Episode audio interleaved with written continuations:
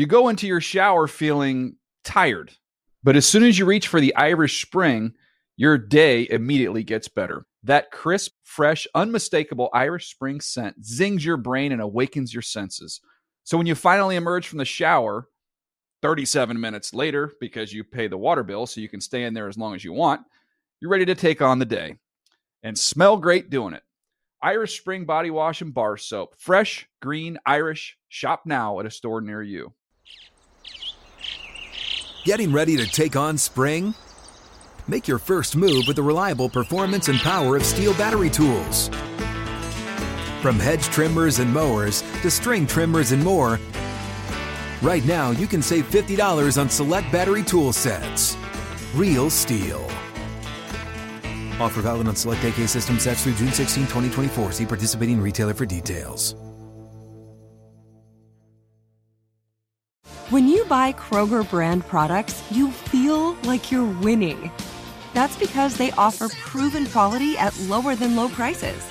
In fact, we guarantee that you and your family will love how Kroger brand products taste, or you get your money back. So next time you're shopping for the family, look for delicious Kroger brand products because they'll make you all feel like you're winning. Shop now, in store, or online. Kroger, fresh for everyone. The Around the NFL podcast is the weakest link.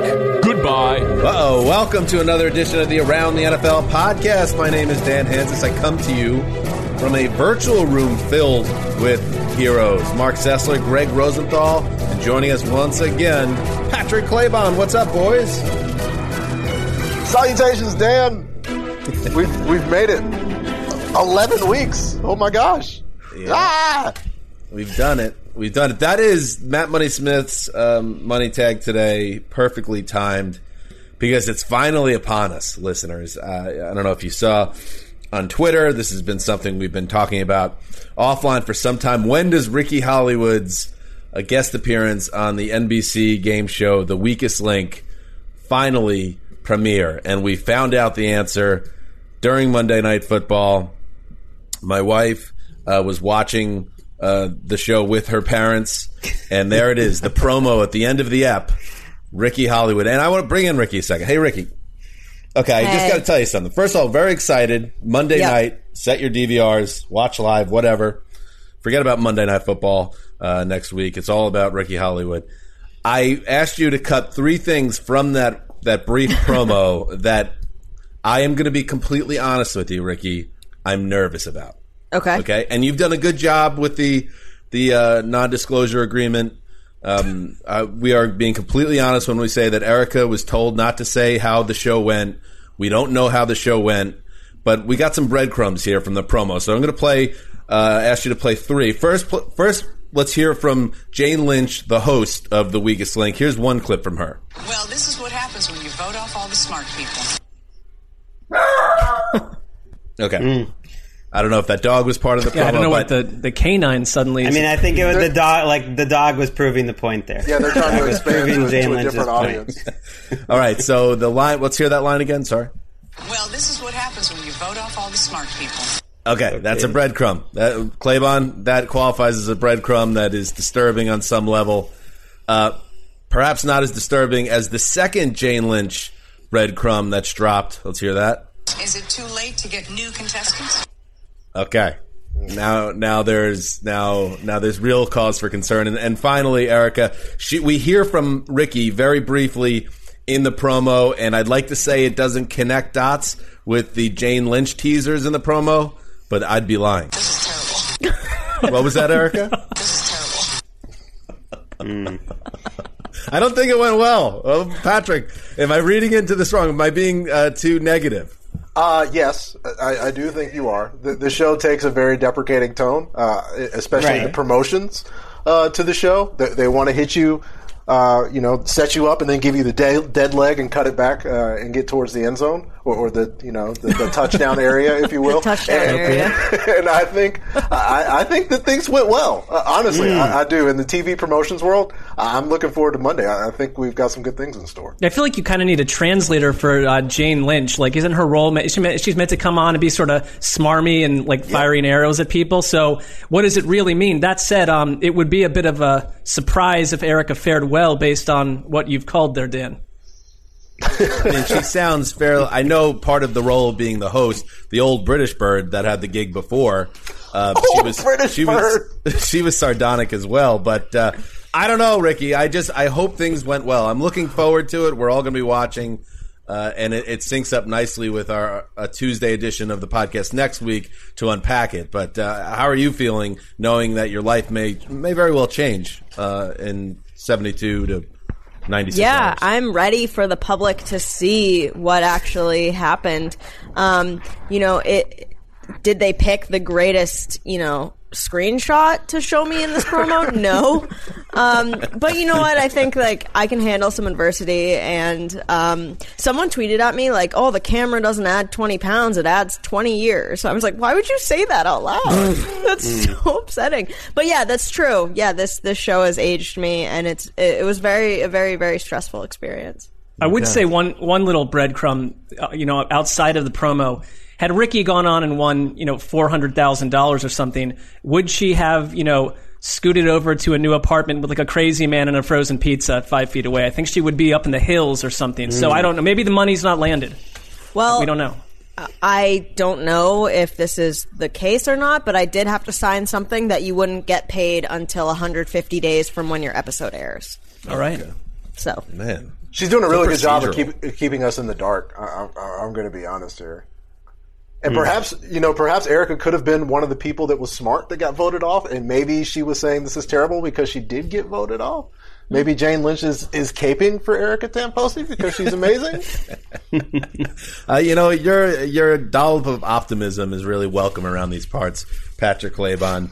Um, all right, yes, good show. It's going to be a good show when Ricky's on the weakest link. We got a good show on the Around the NFL podcast today. Much to get into. We're going to begin our look ahead to Week 11, and we have an excellent excellent week 11 matchup on Thursday night football. The Cardinals at the Seahawks. So we're going to talk about that game. Also, uh, Greg wrote a woozy banger. The old debrief, the old Rosenthal debrief, talking about teams who are have every right to be frustrated at this point in the season. We'll go through Greg's list and maybe throw in uh, a couple of our own that maybe didn't make Greg's list. Uh, but first, let us start, as we always do on this show, with the Monday Night Football recap. We have to, it's contractually obligated. Still get a first down on third and four. Cousins throwing, and it is caught. Touchdown! It's Adam Thielen for the second time tonight, and Minnesota jumps back on top. Hmm. Sell it. ESPN Monday Night Football. That was the call from Steve Levy. Kirk Cousins throws two touchdowns, both as you heard, to Adam Thielen. The second, the difference in a 19 to 13 win over the Chicago Bears at Soldier Field. A game where the Bears dragged the Vikings down to their level, and it was a dark place. It is it is tough to watch Chicago Bears football in 2020, and that is coming from a Jets fan. Uh, Mark, First of all, congratulations on your lock. Uh, you sweated it out a little bit, I, I imagine, uh, but you got your lock with the Vikings. But did you learn anything about Minnesota in this game? You know what I learned about them? I mean, I like I think that our role when we're covering 32 teams is that you know you have to be flexible with early season impressions as the season goes along. And my impression of the Vikings um, continues to change. Uh, you know, they were one in five. We've, we're all kind of one in five in 2020. And you, and you decide whether to kind of work out of that or sink deeper. And I think the Vikings have taken the high road here. And that was a, you know, that's these divisional games in November um, when everyone's kind of feeling a little bit a little bit used up. Um, I thought it was a tough win because if you look at what happened, they were swept by the Bears last year. And the year before. And the year before. And they scored 26 points in two games against the Vikings last year, 30 in 2018 or in 20, 2018. So I think it's it's for them. It, um, your season remains alive because you got out of this.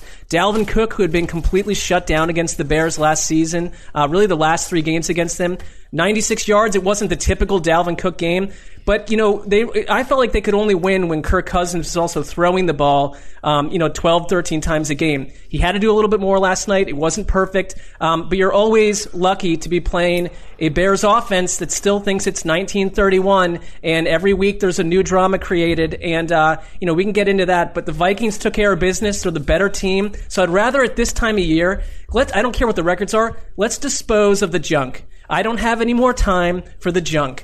The Vikings are proving to be a little bit higher than that, and so right on Minnesota. Yeah, they, they proved to me they were so much better than the Bears, and they they were a little unlucky. You know, I saw Patrick's face the second this game's you know, recap started, he's like, "Oh, we got to talk about this game." I mean, poor Kirk Cousins. It's like the bar keeps changing. He finally plays a, a, really good game on Monday Night Football against a really good opponent. Adam Thielen drops a pass uh, that turns into an interception on a perfect throw in the red zone, and his special teams is god awful, giving up a kick return and terrible field position all day, or else they would have blown out uh, a good defense. His running game was terrible. He's 10 of 11 on third down for 149 yards and two touchdowns, and most of that's in third and long because you know the Vikings just refuse to stop running Dalvin Cook for one and two yards on first down. They're going to use this guy up, giving him 30 carries a game. Sometimes you got to adjust to the game that's in front of you, but they probably did that because they thought we don't really need to do much to beat this lousy Bears offense,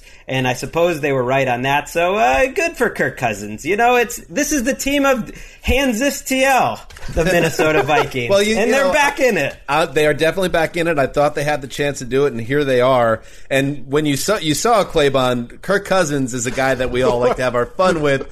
Why is and, this me? well, no, I'm gonna. I want to set you up here. I okay. want you to be able to chime in here. I'm doing a little host move there. Oh. Um, but like Never. Kirk Cousins is a guy we like to have fun with, and and that's why like when he completed that pass uh, to Kyle Rudolph uh, to clinch the game essentially late in the fourth quarter.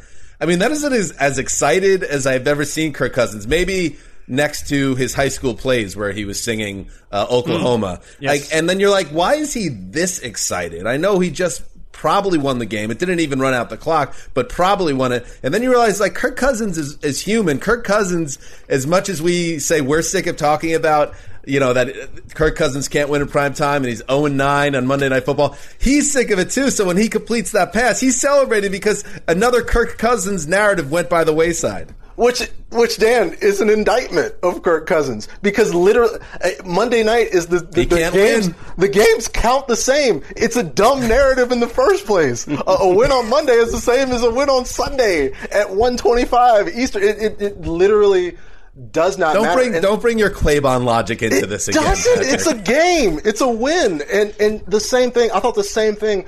Dan, there's a minute and 35 seconds to go when they get that first down to Kyle Rudolph, and I'm thinking the game's not over, Kirk. Like you guys, so excited. you got to get another so first It was pretty over. It was pretty. Well, he the thing is like so they're showing the graphic, which was the only uh, Monday Night Football.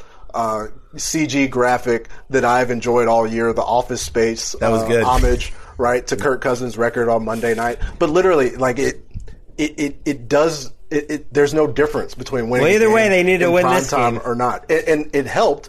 Um, but as you guys mentioned, like the the Bears, um, they, they need a quarterback that can make plays. Uh, Matt Nagy needs a quarterback that can make plays, and so like whatever last night uh, was, a, a, lot of it, as Greg mentioned, had to do with what the Bears uh, could not do on offense. And there was a point where there was a third down, the Vikings blitz in the A gap because that's Mike Zimmer and that's what he's going to do. And it was one of those rare occasions where there was a short receiver to get the ball to, and Nick Foles bailed and threw some candle in the wind ball 20 yards out of bounds, and Anthony Miller was like wide open directly in front of him. Mm. And, and, like, I don't really know what the progression was on that play. I, I honestly, I, to, to be clear, I, am not some savant that knows much about anything in terms of the schematics of football, but I, I just know uh, what we saw last night was not going to work. And, and to uh, Mark's point last night, I get that the people of Chicago care and they should care. It's a franchise a lot of them grew up with. But for those of us who are watching this team, uh, that from the front office decisions and on down, they just keep making these mistakes. I, I don't know why we're so involved in, in a franchise. Too, much, too many Bears. Yeah, too many it- Bears it- it's, it's just not. They're they're not doing anything. Like, congratulations on getting Eddie Jackson after he suffered all those injuries at Alabama and fell to you. Congratulations on trading uh, for a future Hall of Famer in Khalil Mack. Um, but if you if you can't get guys open and you can't find a quarterback in an era where everybody seems to be on the verge of finding their quarterback, none of that stuff matters. Yeah, there's only like there's really only a handful of teams that seem completely eyes wide shut to evolving in 2020, and you know it, you you have to assume they'll at some point realize it too. The Bears, my one thing with them is, and, and when we come at these teams, the first thing that happens is you get a pocket of the fan base saying, you know, don't don't be mean to my team. It's like actually what we're trying to do, and this is an old Wesism, is we're not putting up with it, nor should you as fans, because the, I've been watching football since 1985, and the Bears have been the same team essentially through that entire run. They've had four top 10 offenses, offenses since 1991. Four. That That's many. That's well, I mean, you know, there's one or two years where that's occurred, and they're not like second or third; they're like tenth. They've been a defensive-oriented team that struggles to score points. I feel like my entire life. Let's try a new path. And here's the weird thing about Monday's game the Vikings badly outplayed them in several facets, especially on defense. And Cordarrelle, Patterson's kickoff return got them in the lead. The punt return later in the game put them in position again. And somehow, if Nick Foles just hits that pass to Anthony Miller, it should have been Bears 20, Vikings 19. And that's why I think the Bears, and for reasons that Mark just explained as well, are a sneaky. Um, I'm not saying pain rankings, but in terms of a frustrating fan experience, I Yes, agree with you. for sure. the Yep. Bears are are up there because they're not fun to watch. And then you have games like last night where it becomes just a, a public execution by everyone that's just teeing off about how boring and terrible your team is. It's got to get old. Their their offensive line is so bad. I mean, it's it's part of it. So Foles combined with that offensive line, and they, they've been banged up, and they've had COVID issues. I think where Mitchell Trubisky's coming out of the bye as their starter. Foles' injury um, that he had at the end of the game is not as serious as uh, they feared. And it sounded like he was day to day and has a chance to be ready to play coming out of the bye. But um, on Monday or Tuesday, rather, Nagy said that they're they'll look at everything, incu- including a possible quarterback change. And when they say that, they always make the change. Yeah, you gotta make a move. So if they're sticking, if they were sticking with him, I think they would say so. They'll maybe the injury will be an excuse. I don't think it really uh, matters. And by the way, that game coming out of the bye is again on prime time against the Green Bay Packers. So Oh, you know they are they are they are pushing into this. The NFL schedule makers they've had some tricks up their sleeves this year, and this trick is on us. I do like that Justin Jefferson had his moment. That dude is, I think, would be rookie of the year if if um, they didn't allow. I think they should separate quarterbacks and other players in, in all these awards, so that we could have like a Jefferson, Justin Jefferson versus Tristan Wirfs conversation or whatever. Because Justin Jefferson is like, I don't know if he's better than Stefon Diggs, but he's he's in that caliber right now. Like Right. as a, I mean that's that's where he is as as like a top twelve receiver in the league right now. Where Thielen is the clear number two and Jefferson's one. Like that's pretty amazing. We could just get a we could get a Greggy. sponsor to pony Yes? up. Po- oh yeah, go ahead, Dan. Oh, I know No. where you're going already with this. You're making the case for the offensive player of the year. well, award, then say quarterbacks aren't eligible. That is part of my problem. Is that a lot of times the the same quarterback wins this both awards, and then some other years it's like though they decide to spin it off into Drew Brees or some running back or something as a consolation prize. Well, I mean, Justin Jefferson could have maybe he should have become a quarterback back in like seventh grade Patrick, could- you were to saying? deal with this Yeah. this specific issue. Well, I, I think we should get a pony, uh, a sponsor to pony up some more money, right, for the uh, All Pro rookie team, uh, so we can give all of these guys a little more shine. Hmm. Well, maybe we'll give out the awards. We'll Yeah, give the non-quarterback Let's awards on our cameo, show, uh, January third. January third. Get ready. Yeah, that's a great idea. Hey, Ricky, uh, uh, this is one. This is the part of the show where I asked Ricky seriously to do some show pre-production work, and then she ignores it.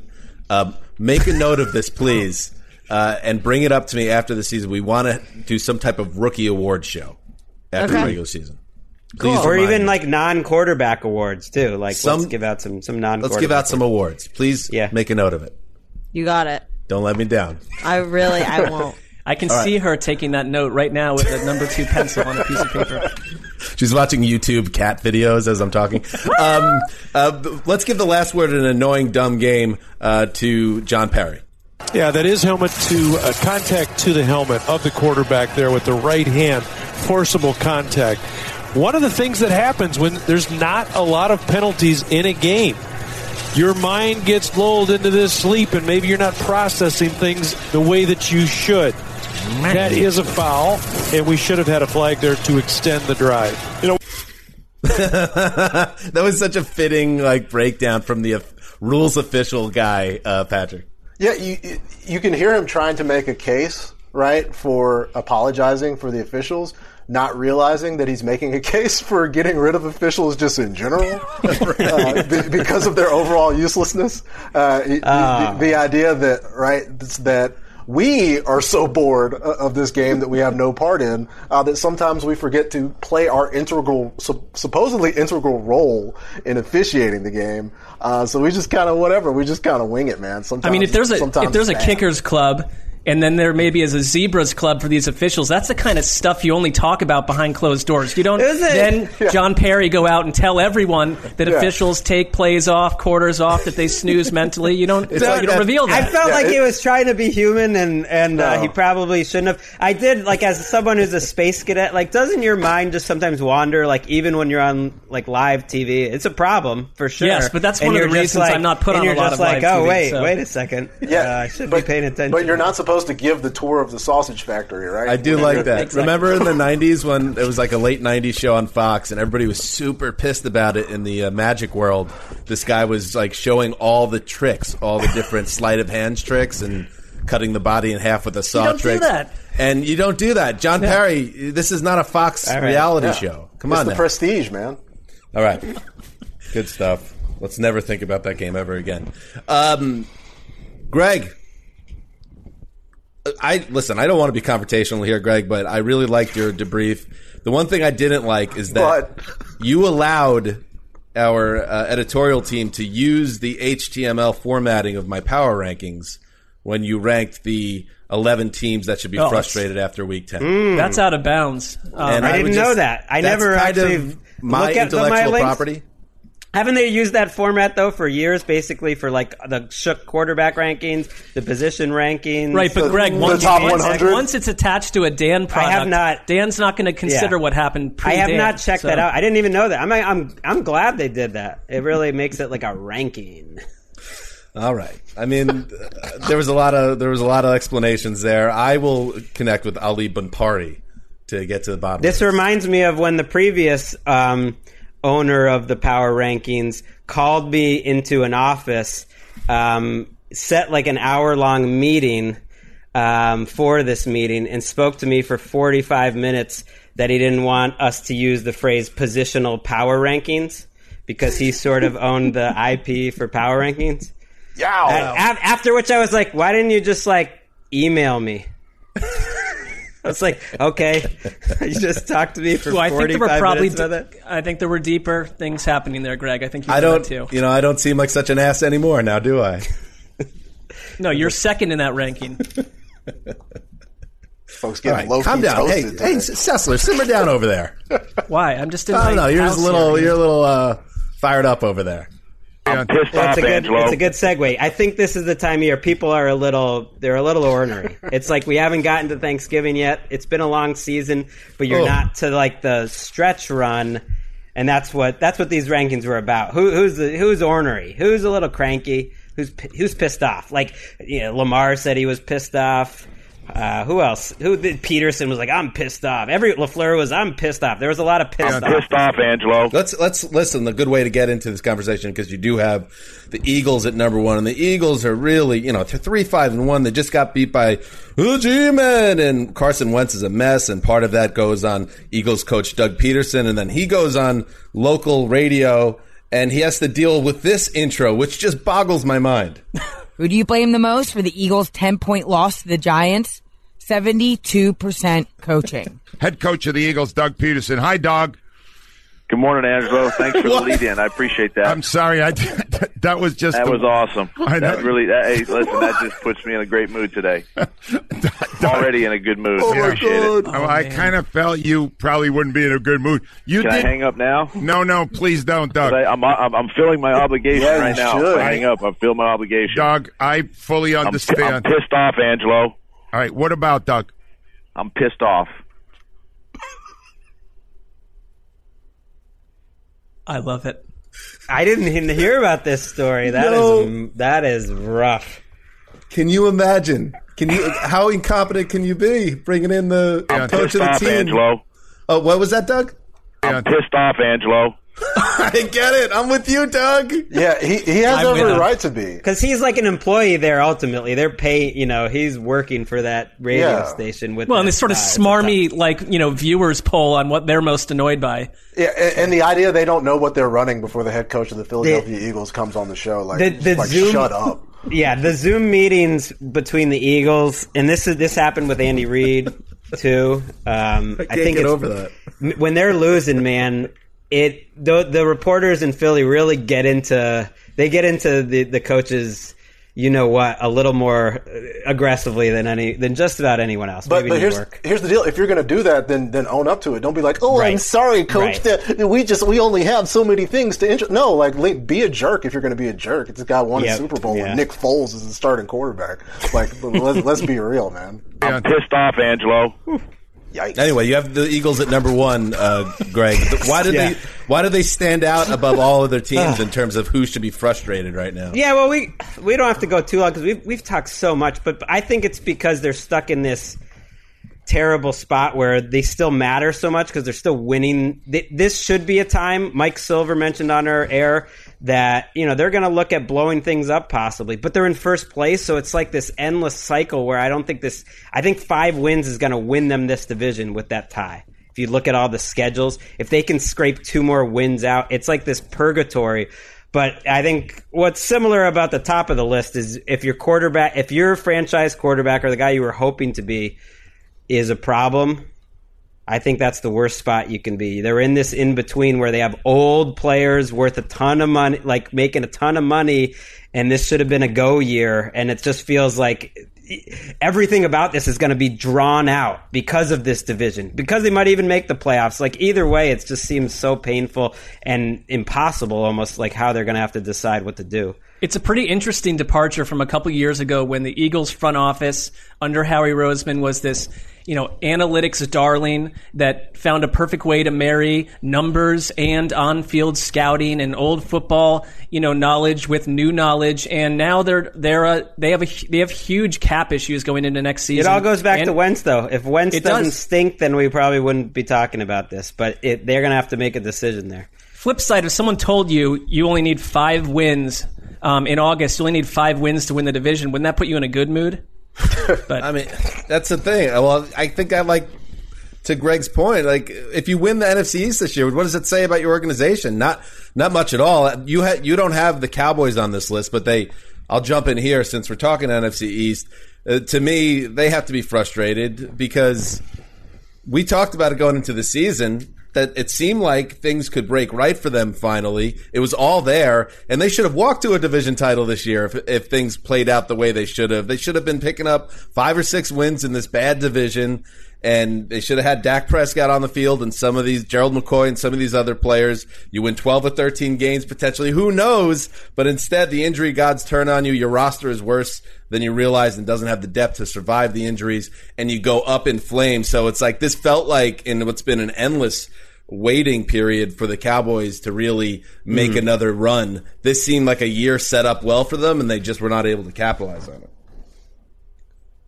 It hurts Patrick, you know, closet Cowboys fan. I haven't totally even given up on them because their defense has looked much better the last couple weeks, and Dalton's coming I- back. I, I- don't even know. I don't know. how, how is it? How is it going to get worse? Uh, is the question with the Cowboys defense. And I like when we were when I was looking at True, Greg's, but they when I was looking at Greg's list, right? The the idea that somebody should be frustrated, right? So if we're going from the perspective of a fan base, you you, be, you can be frustrated, but who's who are you frustrated with?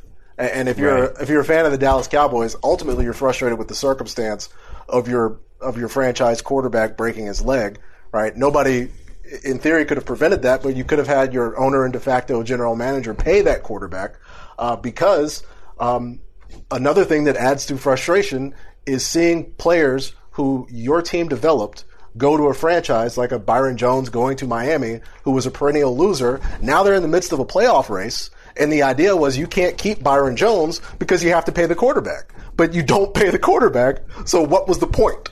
Of, of, Mm. of losing this talent, and now your your defense is giving up points, is leaking like a sieve, and and what do you have to show for it? You, you've got nothing this failed season in, in which the division is horrible. Like like you said, Dan, like who wins the East? Does it really matter? Everybody's mad anyway. Mark, what jumped out to you on this list, or perhaps not on the list?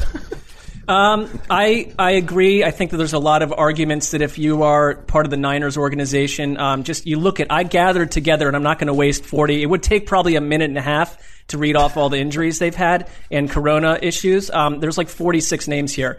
I mean, that alone, t- you're you're the you're the defending NFC title champions, and I would say that uh, uh, a little bit in the Wentz world, you have um, this this season is a lost cause, and I'll tell you why. Because Dan and Eric and I forked them two Thursday nights ago, so the organization knows that it's over for them this season. Uh, but a knew in that larger a larger question looms. You've given seventy four million dollars to a quarterback for thirty starts over the course of four years, and I think you have to. You there are narratives and areas and possible future scenarios where Jimmy G is not the starter here anymore after this. Um, and you might be starting over at quarterback, or if you don't, you've got to continue to probably play around Jimmy G, which at some point gets old if you're Kyle Shanahan. So you're you're entering into an offseason where a lot is about to happen. Mm. I want to bring up two that maybe people be a little more surprised around those. Number one is the Titans because I like like you mentioned with the Cowboys. I think things were set up. We were starting to feel like the Titans had turned a corner. They were five and zero. They're two and two in games that have been decided by more than a field goal this year. And th- they got pushed around on Thursday night. They got to play Baltimore and then Indianapolis again. Maybe they'll surprise me and they'll win both those games. Uh, but it doesn't. They feel a lot closer to just being another nine and seven team again, with a bad defense and a bad and an offensive line that's kind of collapsing right now. That's a bad recipe. And then the Saints. I maybe the Saints fans don't feel like this, but this feels like it's it for Drew Brees, and the team's really good. It, and it, and I think he's playing at a higher level than Peyton Manning was in his last year. But when Ian Rapoport started like mentioning all the other injuries, and I think there's some that maybe aren't even getting mentioned publicly uh, because they're already getting in trouble with the injury report for not reporting his shoulder injuries and his rib previous rib injuries. He might be both shoulders. There might be something going on. Who knows? You want you want Brees out there. He'd been playing pretty well. He had reached the top ten in the QB index, and I think they had have. I think they still have a chance. Maybe he'll come back to go win a Super Bowl. But right when things were starting to crank up, you lose him. Jameis didn't inspire a lot of uh, confidence last week. Maybe maybe he'll be better, but it's a bummer. I think for that team who is more all in than any. We always say like all in. Who is more all in than the Saints being hundred million dollars over the cap for next year, Yeah. and Brees almost certainly being in his last year. So maybe Brees comes back and he's fine by by when it matters. But I would be fr- I would be a little frustrated right now after taking that hit. I'm pissed off, Angelo. I'll throw out since you mentioned the Niners, um, Mark, and, and the idea that the window, which seemed open, shut very quickly, and hopefully they can open it back up again. But uh, I'm I'm very frustrated right now if I'm the Ravens because there is a creeping sense of dread, perhaps that you know your window where you were supposed to go and win this damn thing uh, closed, and now you got to figure out how to Hmm. do it a different way. Because last year, I and I come back to this a lot because usually when you have the season that the Ravens had last year, when you kind of take the league by storm, you, you actually catch the league with it, with their pants down. Is what they did on offense last year with that. Uh, with the tight ends and, and with the running backs, and then of course Lamar uh, just being brilliant um, on top of it all uh, you just set the league on fire. And then, obviously, unfortunately for them, things didn't work out in their playoff game. And now, who knows? What's happening this year is that the league catching up a little bit. Is it injuries? Is it both? Uh, is it Lamar not playing at the same level? It's probably a, a combination of all those things. And it's still early enough where they can get things figured out and they still have a very high ceiling.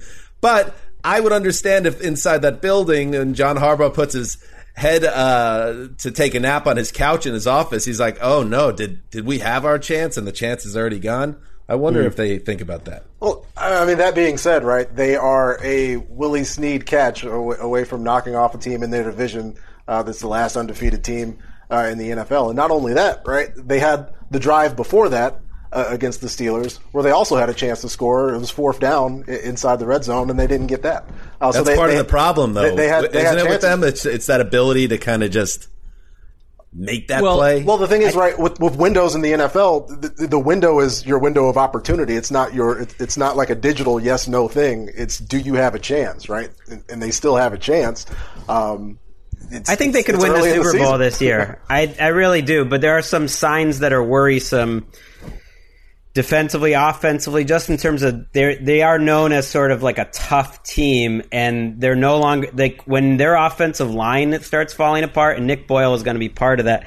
That to me ruins it all, and they have not been able to set the edge. They're playing a Titans team. We'll talk about it on Thursday, but that matchup is fascinating because the Titans kind of match up well to go after that weakness. That said, there's such a good org, Dan, that um like I think they have a chance to win the Super Bowl this year, but they're not someone I see as like a, a window team because they have what I would consider a, a, a top ten quarterback to build around and an org organization that's shown they can be a great defense year after year. And so I don't like see them going away. I just yeah, it'd be frustrating if they come out of this year not winning the Super Bowl, of course, um, after how good they were. But they just seem like one of those teams that's going to be around each and every year. Yeah, Here's the thing, though. I mean, the season, to Dan's point, it's the Ravens, so like the floor is different than what some of these other scenarios we're talking about. But Lamar Jackson mentioned early in the year when they were having a few up and down issues, like people have taken what Tennessee did in the playoffs and applied it to us, that he sees it week after week.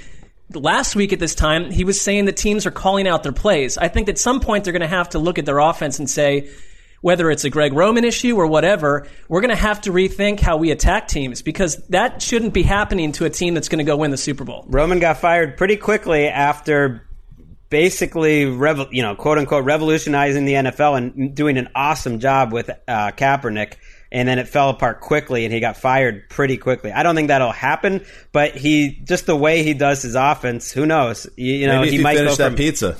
Maybe finish the pizza at the airport. I know, you know what? I've thought about that. If you had had that extra slice there, but um, he's probably frustrated because he should have made a full push to get the head coaching job last offseason. I mean, the Q rating is tumbling by the hour here. Well, the thing that works in his favor, right, is the quarterback was was an easy spot to blame uh, when it was Kaepernick, and is probably going to be an easy spot to blame again uh, when it's Lamar.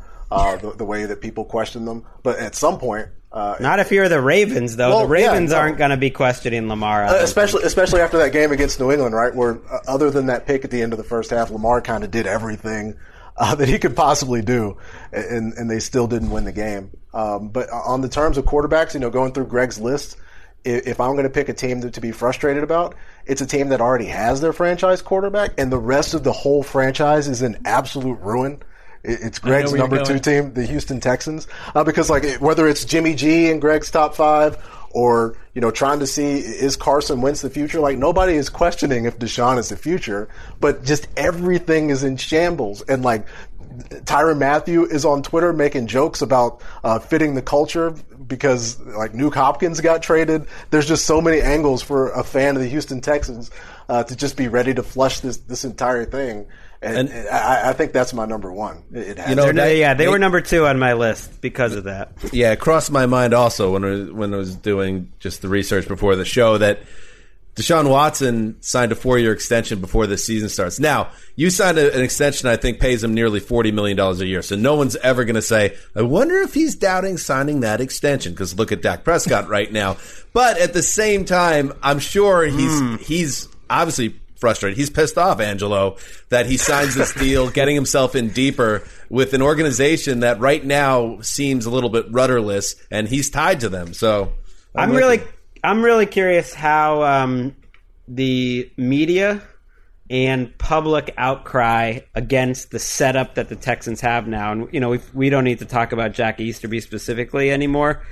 Don't You do know, it, Mark. this show, Yeah, we've if- done it. if I, not, no, no, it'll I'm just, I'm just saying we've done it. We you don't have need health to. insurance. You got a dental plan. No, I know that lot we of don't we don't have to repeat ourselves, but I think Yeah. it was really fascinating to see our guy the, the network insider. It's in his contract. You have to say NFL Network Insider, Ian It's true.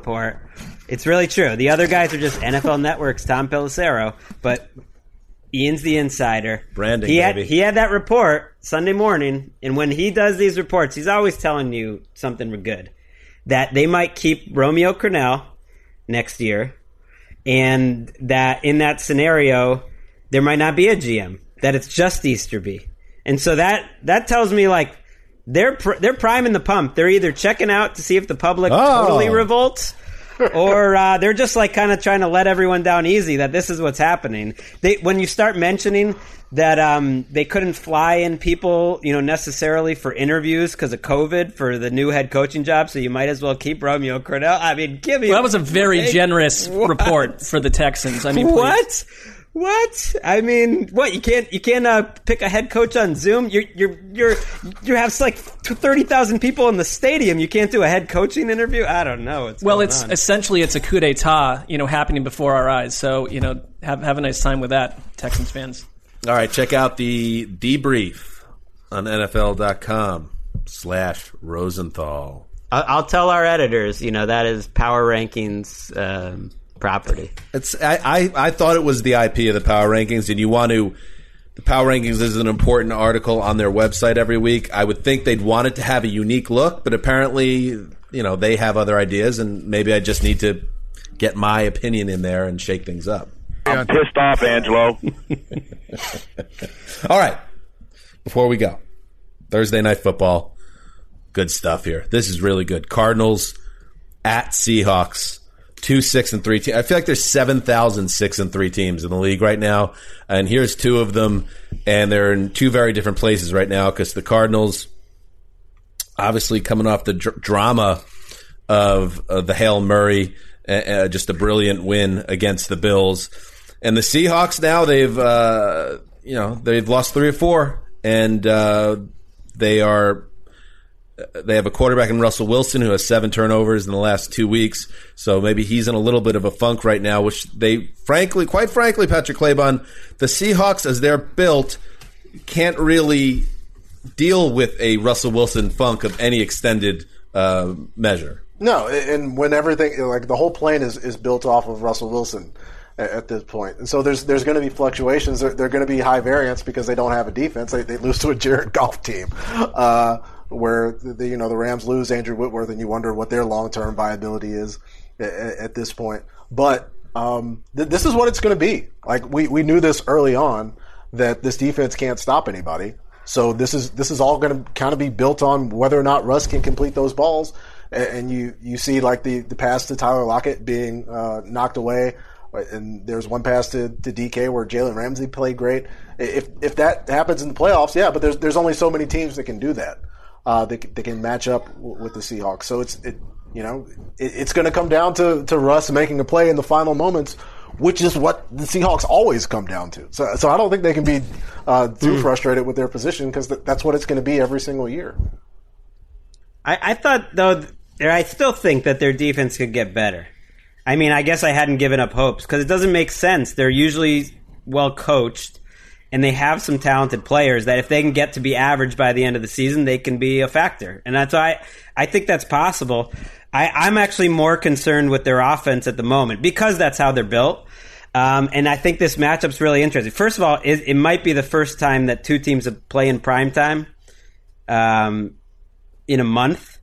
You know, two times in a month, both games in prime time. The other one was switched because Oh, of right. a, a COVID issue. Um, but I love game. it. But who? Yeah, I love it. I mean, this sign me up for all these NFC West games. But I think it's it's kind of telling because I think the end of that game when Vance Joseph started cooking up the Seahawks offensive line with all those pressures, and Ca- the Cardinals don't really get pressures on their own that set up what's happened to the Seahawks since.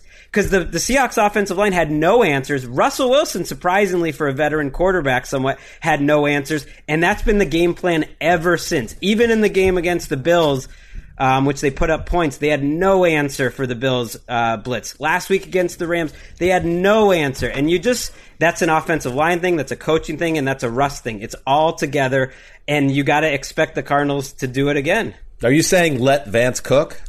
That's right. He's going to Well- have to. He doesn't really have any players up front either. It's not like they I, they had they had any pass rush as we saw against Buffalo. I mean, they barely sniffed Josh Allen. I mean, the Broncos gave him a chef's kitchen, and he did he did attempt to cook, and that didn't go too well. So I don't know if he should be maybe. Well, they cook gave him side the whole house. He's not a guy that can take care of the whole house, but maybe he can do some damage in the kitchen. That that's a possibility. I like. I feel like for the first time since we've been doing this show, I don't know what is it, thirteen hundred episodes or something. I don't trust the Seahawks. This is the first time I felt that way, and, and I, Greg, I'm surprised. I know this is what you mean literally, but that you're more concerned about the offense than the defense. Um, this defense, Well, because to they me- can't survive being an average offense, which they, they have been. Well, They that would break the back, but it's because the defense has been, you know, consistently horrible.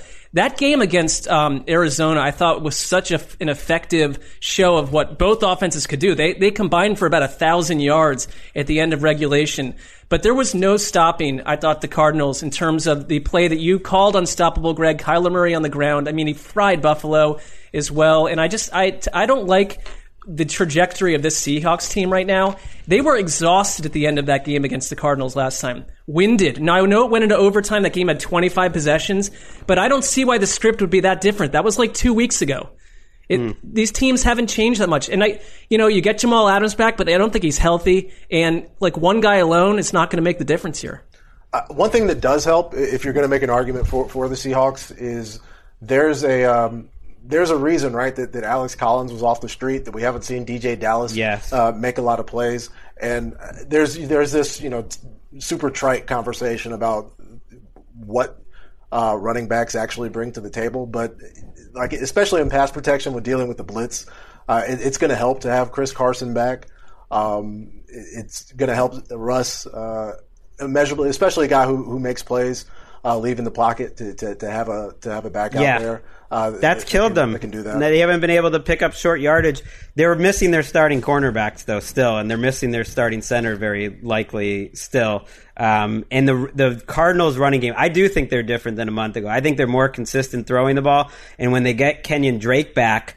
That three-headed monster does matter. I think him and looked good last Edmonds together are better than just one of them, and they put up you know over 200 yards rushing. They are the best rushing team in the league because of Kyler, um, but because they have those other two guys, and they coach up the offensive line really well. I the one thing that can like uh, one little note on the Seahawks defense. I feel you you just come off a game with the Rams, a team you know really well, and the Dolphins basically I thought showed how a defense could diagnose Jared Goff and make life really difficult. Seattle took no notes from that, or if they did, were completely unable to duplicate that. So I don't see how you slow down this Cardinals team that feels like I don't know what the ceiling is for the Cardinals. Would, anyone be surprised if they were in the fourth quarter of the NFC title game with a chance to win? I wouldn't.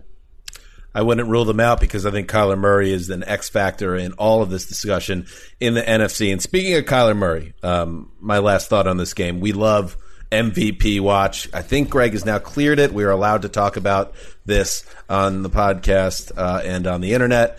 Uh, is that clear, Greg? Is that are we okay?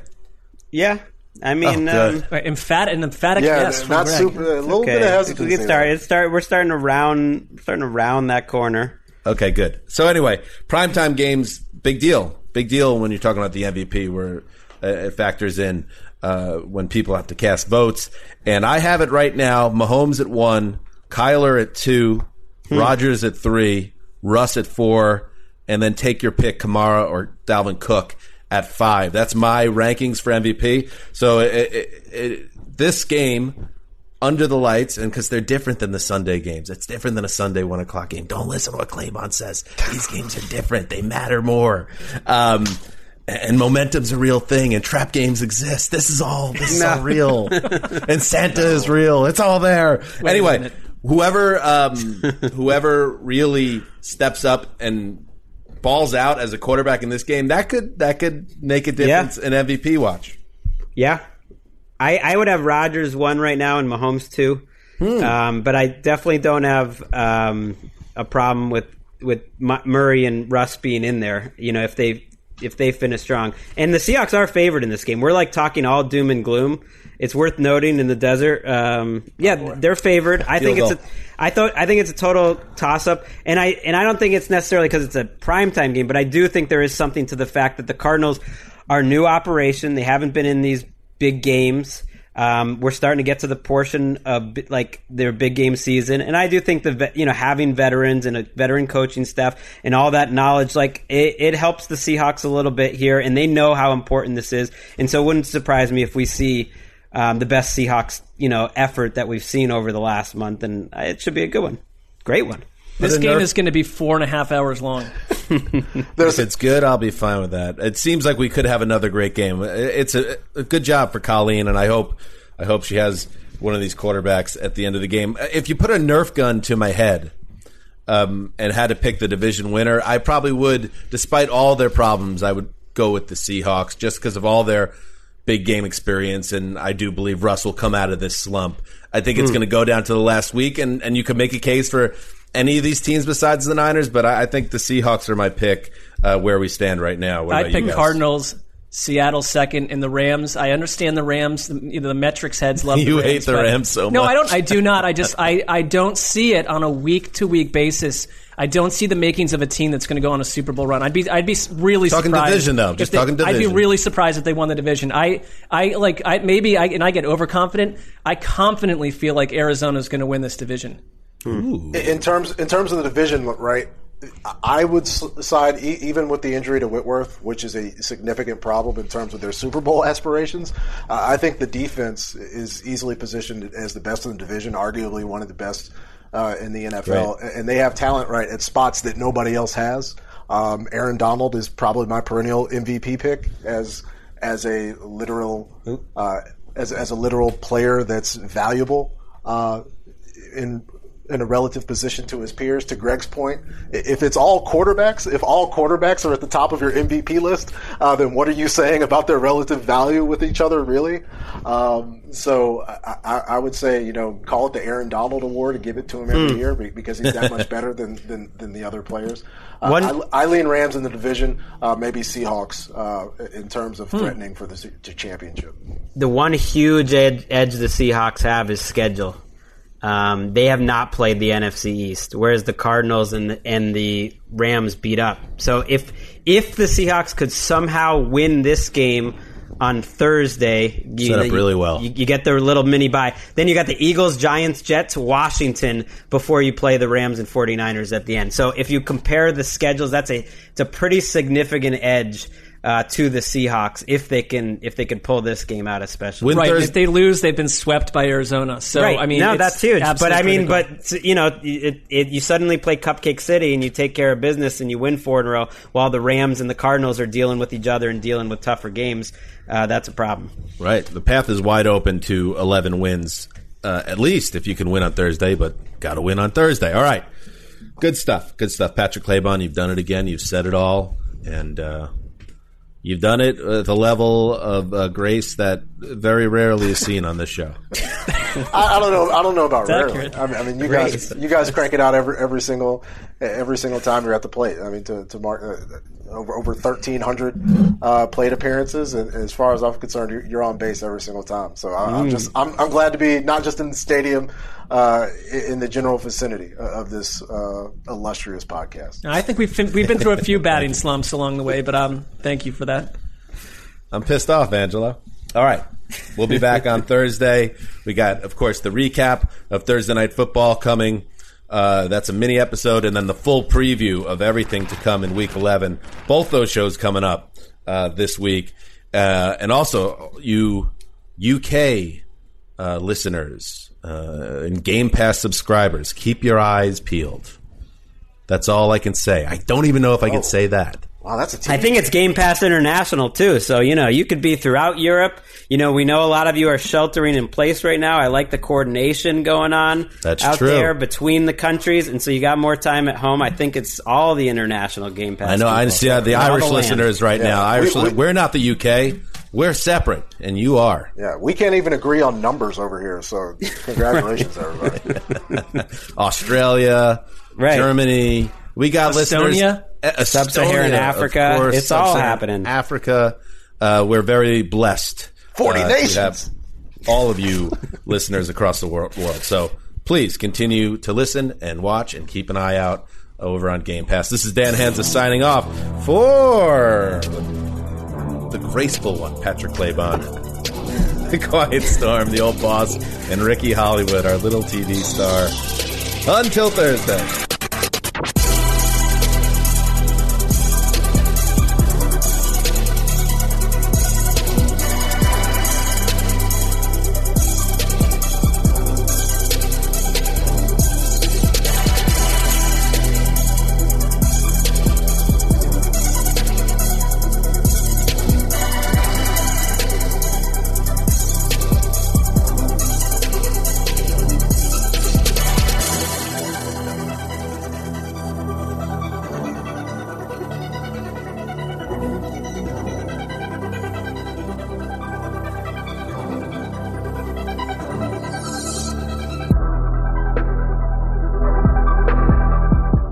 You go into your shower feeling tired, but as soon as you reach for the Irish Spring, your day immediately gets better. That crisp, fresh, unmistakable Irish Spring scent zings your brain and awakens your senses.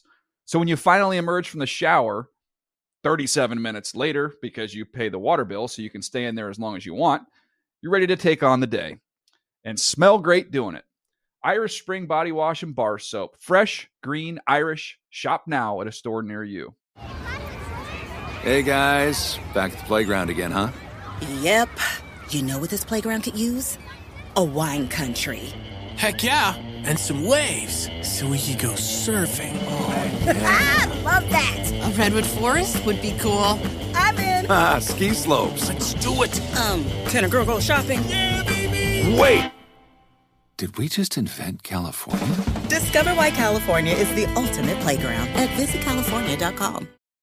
Without the ones like you, who work tirelessly to keep things running, everything would suddenly stop. Hospitals, factories, schools, and power plants, they all depend on you.